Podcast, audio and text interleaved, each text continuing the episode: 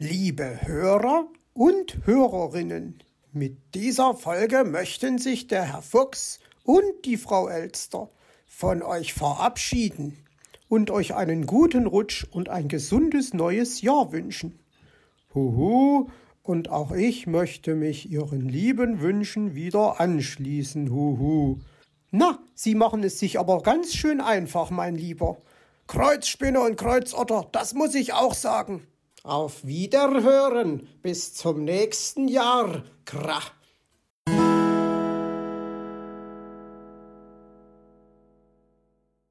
Nun bin ich also doch hinter das Geheimnis gekommen und das mindestens 15 Minuten bevor ich es erfahren sollte. Also das war den ganzen Aufwand schon wert. Wenn Sie meinen, meine Beste, ja, das meine ich.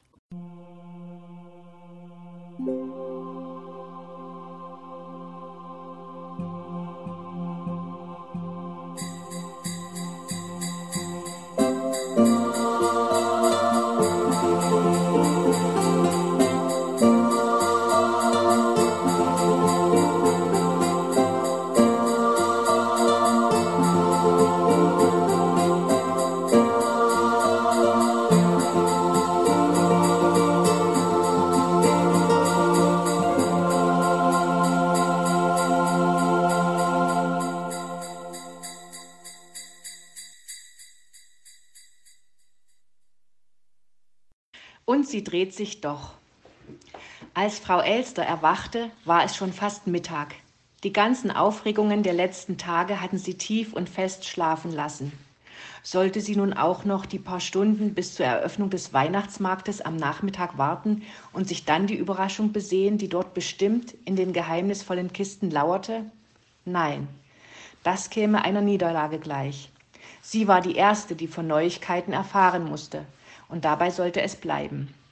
Schlimm genug war, dass vor ihr schon ein paar andere Märchenwaldbewohner das Geheimnis kannten. Aber bevor es die Kinderchen kannten, wollte sie es wenigstens erfahren. Jawohl, und das würde sie. Als sie auf dem Weihnachtsmarkt ankam, stand ihr vor Staunen der Schnabel offen. In der Mitte war ein großes Ding mit Flügeln aufgebaut. Was war das nur? Vielleicht ein Karussell? Als der Wind unter die Flügel gefahren war, hatte es sich zumindest ein kleines bisschen bewegt. Sie betrachtete es von allen Seiten. Aha, da war ja ein Fuchs drauf. Der sah ja aus wie Herr Fuchs. Und in seiner Pfote hielt er einen Fuchsschwanz. Wie originell. Was wollte er denn nur damit zersägen? Und daneben saß ja Weißohr. Was hielt denn der Kleine da in seinen Pfoten? Das war ja ein kleines Bäumchen. Aha, Herr Fuchs als Baumdieb. Das passte ja zu ihm, schlussfolgerte Frau Elster blitzgescheit. Und dahinter mit der Brille? Das war ja Meister Schwarzrock. Die Nikolausmütze stand ihm wirklich gut.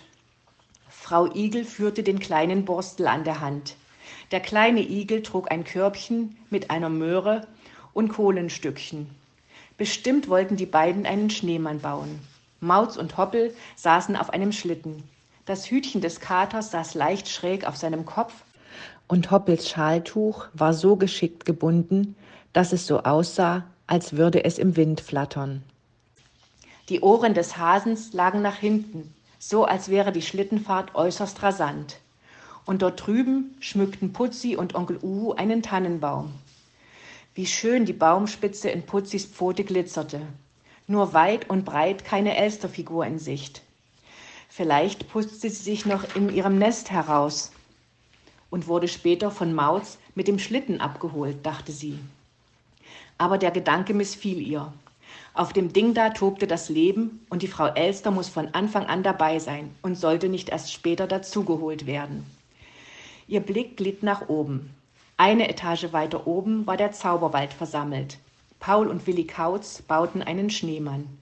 Puh gab Luzi einen Kuss. Und da war ja Zwitschi. Er saß in tiefer Abfahrtshocke, wie sie es damals auf der Krankenstation bei Meister Schwarzrock gesehen hatte, und hielt die Skistöcke keck nach hinten gestreckt. So, so, von wegen Biologieunterricht. Sie hatte es die ganze Zeit gewusst, dass da was nicht stimmte. Eichhörnchen Hüpf hatte ein Körbchen Nüsse in der Pfote. Die Maulwürfe standen sich mit Eishockeyschlägern gegenüber und in ihrer Mitte lag der Puck. Kitty und Wuschel bewarfen sich mit Schneebällen. Ja, sie erkannte sie alle.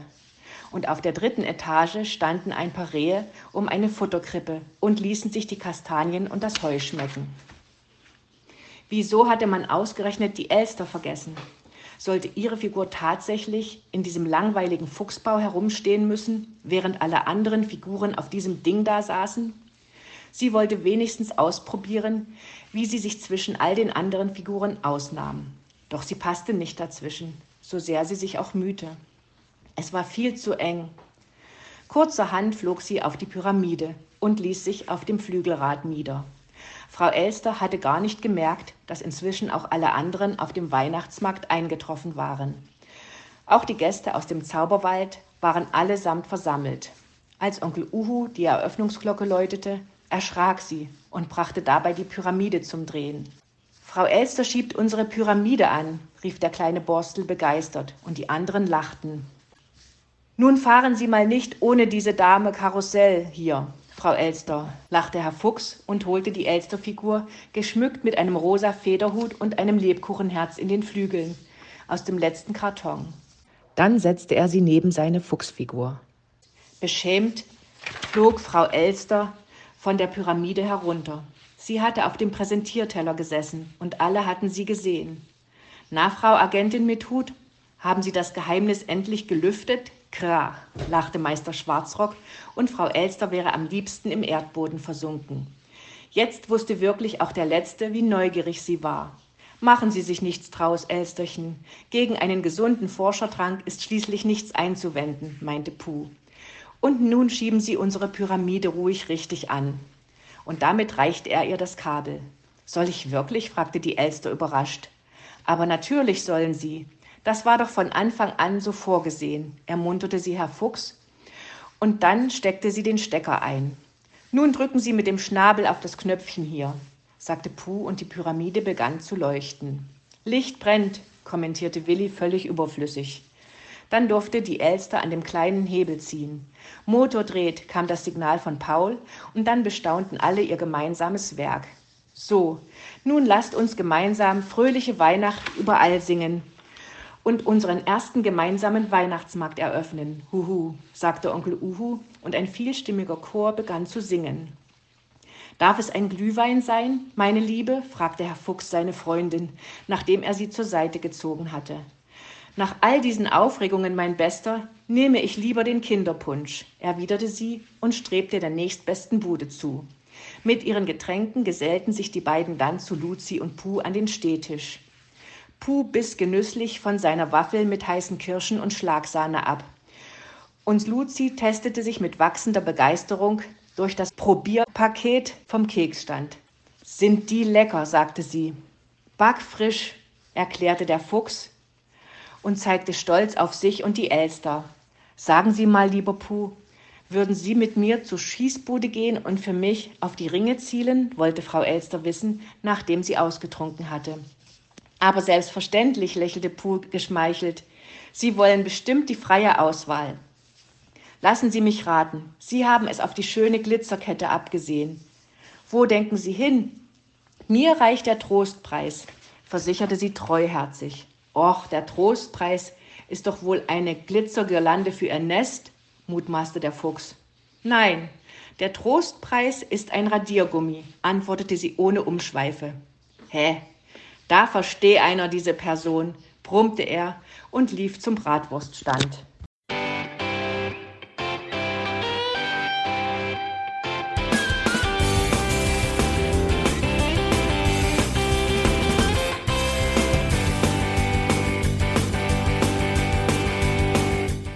Das war Irgendwasser von Blinzeln.